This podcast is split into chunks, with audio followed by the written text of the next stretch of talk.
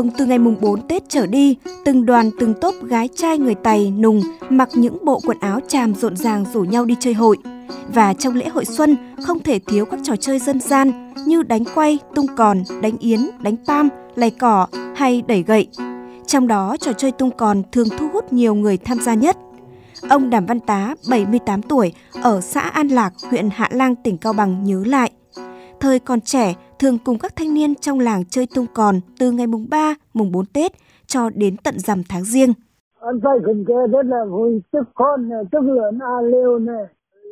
Hồi còn trẻ chúng tôi chơi tung còn vui lắm.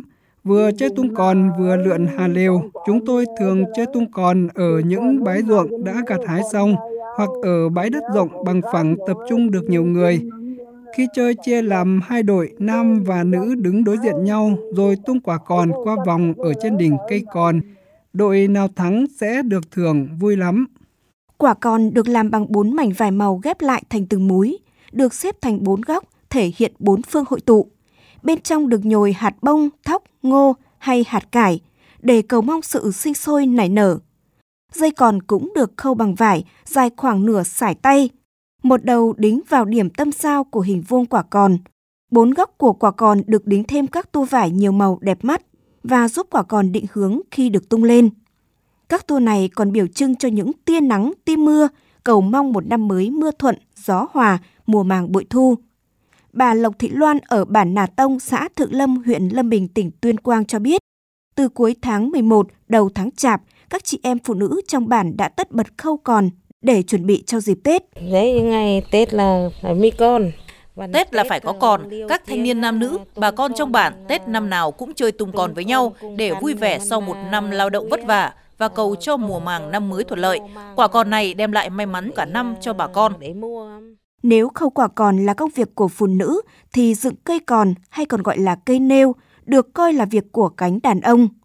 Cây còn là cây tre thẳng cao từ 15 đến 20 mét phía trên có một vòng tròn để làm đích ném, vòng tròn một mặt dán giấy đỏ biểu trưng cho mặt trời, mặt kia dán giấy vàng biểu trưng cho mặt trăng. Khi ném còn, người chơi cầm gần cuối đoạn dây, quay quả còn vài vòng rồi mới tung lên. Quả còn bay trúng giữa vào vòng còn trên cột tre thì thắng cuộc. Chị Ngô Thị Chín ở xóm Nà Bản, xã Thượng Lâm, huyện Lâm Bình, tỉnh Tuyên Quang cho biết, để ném trúng vòng còn không chỉ cần may mắn mà còn phải có kỹ thuật, lực tay khi quay tùy thuộc vào chiều cao cây còn và hướng gió. Ờ, hầu tôi phải hết mọi cách rồi mình để thủng. Nếu như hết Tết, kết thúc lễ hội mà không ai ném được thủng mặt giấy dán ở phòng nhật nguyệt thì bắt buộc phải có cách làm cho vòng còn thủng. Không thì bà con cả xã làm ăn sẽ không được thuận buồm xuôi gió, nên người ta phải làm cho thủng thì năm mới làm ăn mới dễ. Người chơi đứng đối mặt với nhau qua cây còn, khi ném còn người ném cố tung cao để vượt qua vòng tròn tượng trưng cho mặt trời, xua đi mọi điều bất hạnh. Và khi quả còn rơi xuống, người đón còn đón lấy cái may mắn, tốt đẹp cho một năm mới. Chính vì thế, người đón còn phải đón cho khéo, không để quả còn rơi xuống đất. Ông Dương Sách ở huyện Hòa An, tỉnh Cao Bằng cho biết, hội chơi tung còn cũng là dịp để trai gái tìm hiểu nên duyên. Nó là gạch nối giữa ờ, tình cảm nam nữ, người già không bao giờ thở còn nữa, tuổi thanh niên rồi mới làm cái kia vì cái tổ chức tổ quân nó là một cái hình thức để nam nữ gần nhau tìm hiểu nhau. Ngày hội như rất là có nhiều người, có nhiều người từ nhiều địa phương đấy nhưng không phải là một làng đâu, cho nên là trai gái của làng này đi với làng kia, của cái, ở vùng này đi với vùng kia, như vậy là có dịp để mà gặp nhau. Người có dịp gần nhau, rồi nó mới thể hiện là buổi trò còn vừa hát giao duyên được vừa nói chuyện hiện nay, đến các khu du lịch homestay của người Tày, chúng ta dễ dàng bắt gặp những quả còn rực rỡ màu xanh, đỏ, tím, vàng bắt mắt, được treo ở khung cửa sổ.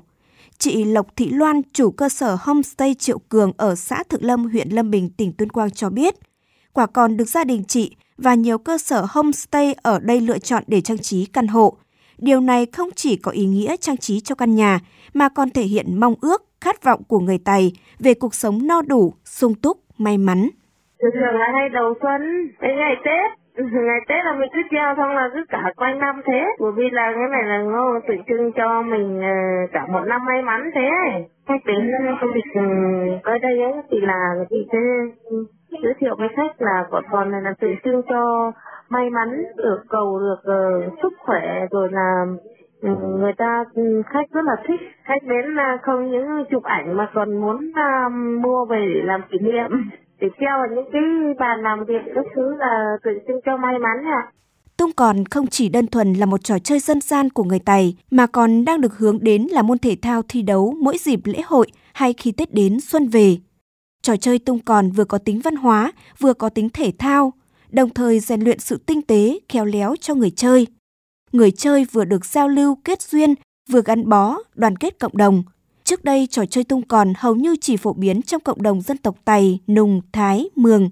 Nhưng hiện nay, bất cứ ai thuộc bất cứ dân tộc nào đều có thể tham gia vào hội tung còn và nhận được sự cổ vũ của tất cả mọi người.